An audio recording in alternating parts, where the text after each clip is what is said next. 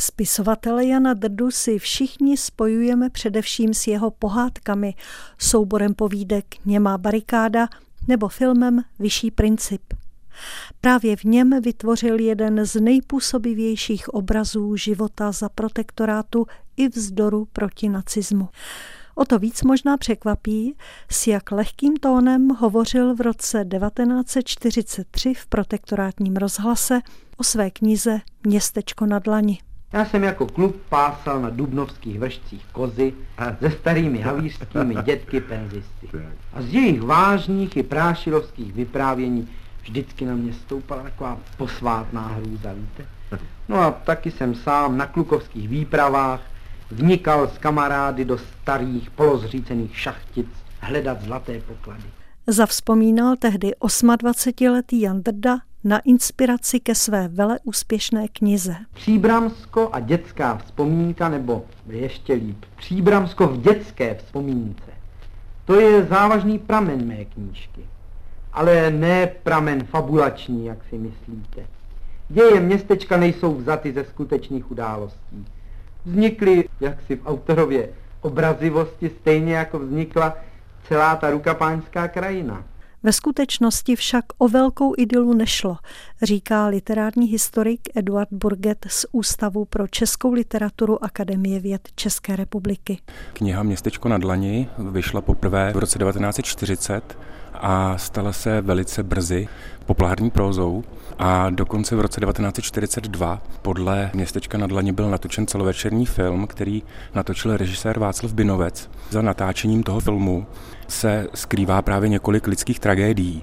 Na prvním místě bychom mohli zmínit osud Karla Hašlera, který byl uměleckým poradcem toho filmu a v době natáčení byl zatčen a odvezen gestapem a v prosinci 1941 umírá v koncentračním táboře.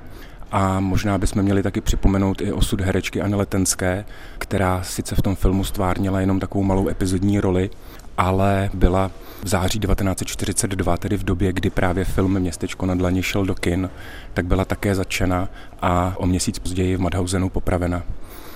Tam se ovšem zmiňuje i jiná osobnost a to je Binovec, to je osoba úplně z druhé strany toho spektra. Ano, je to tak. Dodnes se vedou spory o to, jakou roli vlastně Václav Binovec sehrál, řekněme, v protektorátní kinematografii. Dobře se ví z různých dokumentů, že spolupracoval s Němci. Dodnes se ale vedou debaty o tom, jestli se Václav Binovec nějakým způsobem podílel na tom zatčení Karla Hašlera. Konkrétní dokument, který by potvrzoval Binovcovo udavačství, nemáme, ale ví se zase z dalších zdrojů a z různých pamětnických vzpomínek, že mezi těmito dvěma muži byla určitá rivalita a je možné, že Václav Binovec Karla Hašlera skutečně oznámil a označil za člověka, který v různých chvílích zpívá s kytarou proti německé písně a to mohl být třeba i jeden z důvodů, proč Karel Hašler byl v roce 1941 zatčen. Redaktor protektorátního rozhlasu se zeptal Jana Drdy i na jeho práci novináře. Kurzivkáři či fejtonisté, jak se říkalo dřív, mají vlastně ze všech novinářských disciplín nejdrobnější, nejmenší tématiky. Stačí jim zastavit se nad proutkem, jenž se osypává lístky, nad rampouchem, nad klukovskou klouzačkou, nad psím štěkotem nebo nad roztomilým slovíčkem, kterým lidová básnivost okřtila květinu, nebo nad rohlíkem, jak pěkně vykroužen vychází z pekařovy ruky. A přece přes tuto drobnost tématiky se mohou silou a zajímavostí svého vidění dotknout čtenářova srdce a smyslu velmi silně. V té nahrávce Drda chválí novinářské řemeslo. Zajímavé je, že jako svůj velký vzor tam zmiňuje Jana Nerudu. A přitom bych řekla, celá ta řeč a ty příklady se týkají úplně jiného jména, které tam ovšem nezazní. Karla Čapka, je to tak? Je to tak určitě, mě to napadlo úplně stejně.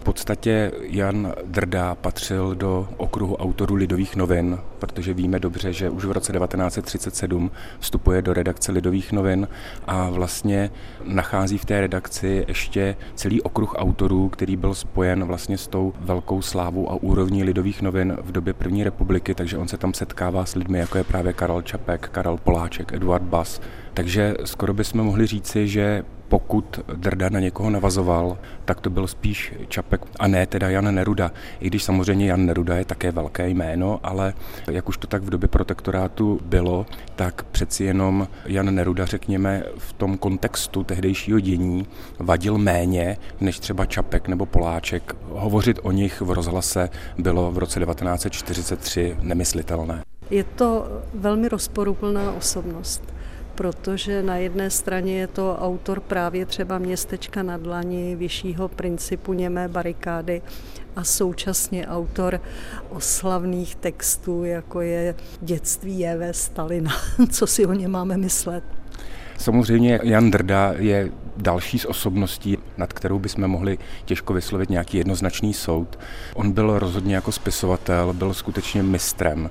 Městečko na dlani je krásná, úžasná kniha, která si myslím, že i po 80 letech se dá číst a je to nádherná metaforická próza popisující život v městečku Ruka Páně, prostě v předvečer první světové války. Je to krásný jazyk. Druhá věc je Drdovo angažmá po roce 1948. Tam je třeba zase taky si uvědomit, že Jan Drda pocházel z poměrně neutěšených poměrů, že on se dost těžko protloukal životem a dlouho trvalo, než si vydobil vlastně tu pozici. A po roce 1948 on prostě vstoupil do komunistické strany, zapojil se do budování, řekněme, nového společenského řádu, nějakým způsobem s ním souzněl, byl dlouhá léta v různých politických a kulturních funkcích v 50. a 60. letech. Na druhou stranu v roce 1968, jak taky mnozí ví, se velice ostře ohradil proti okupaci vojsky Varšovské smlouvy a je známý ten jeho pověstný text, který nabádá obyvatele, aby vojákům, okupantům nepodávali ani kapku vody a neskřivili jim ani vlas. A za to si potom taky nesl určitý trest, který pak spočíval v tom, že vlastně byl po roce 1968 de facto zase vyobcován z té literární obce a nakonec tedy náhle umírá v roce 1970. Vraťme se ještě k Drdovi v letech protektorátu. On nebyl nikdy nijak pronásledován. Pokud vím, tak ne. On až do roku 1943 vlastně působil v redakci Lidových novin. Poté se živil jako scenarista pro ateliéry na Barandově. On už vlastně před válkou se podílel na tvorbě několika českých filmů a v průběhu protektorátu ještě vydal další dvě prózy, tuším v letech 1941 a 1943 a udržoval si, řekněme, určitý odstup od toho politického dění. Uzavírá literární historik Eduard Burget dnešní pořad z cyklu 100 příběhů z protektorátu. Loučí se s vámi jeho autorka Milena Štráfeldová.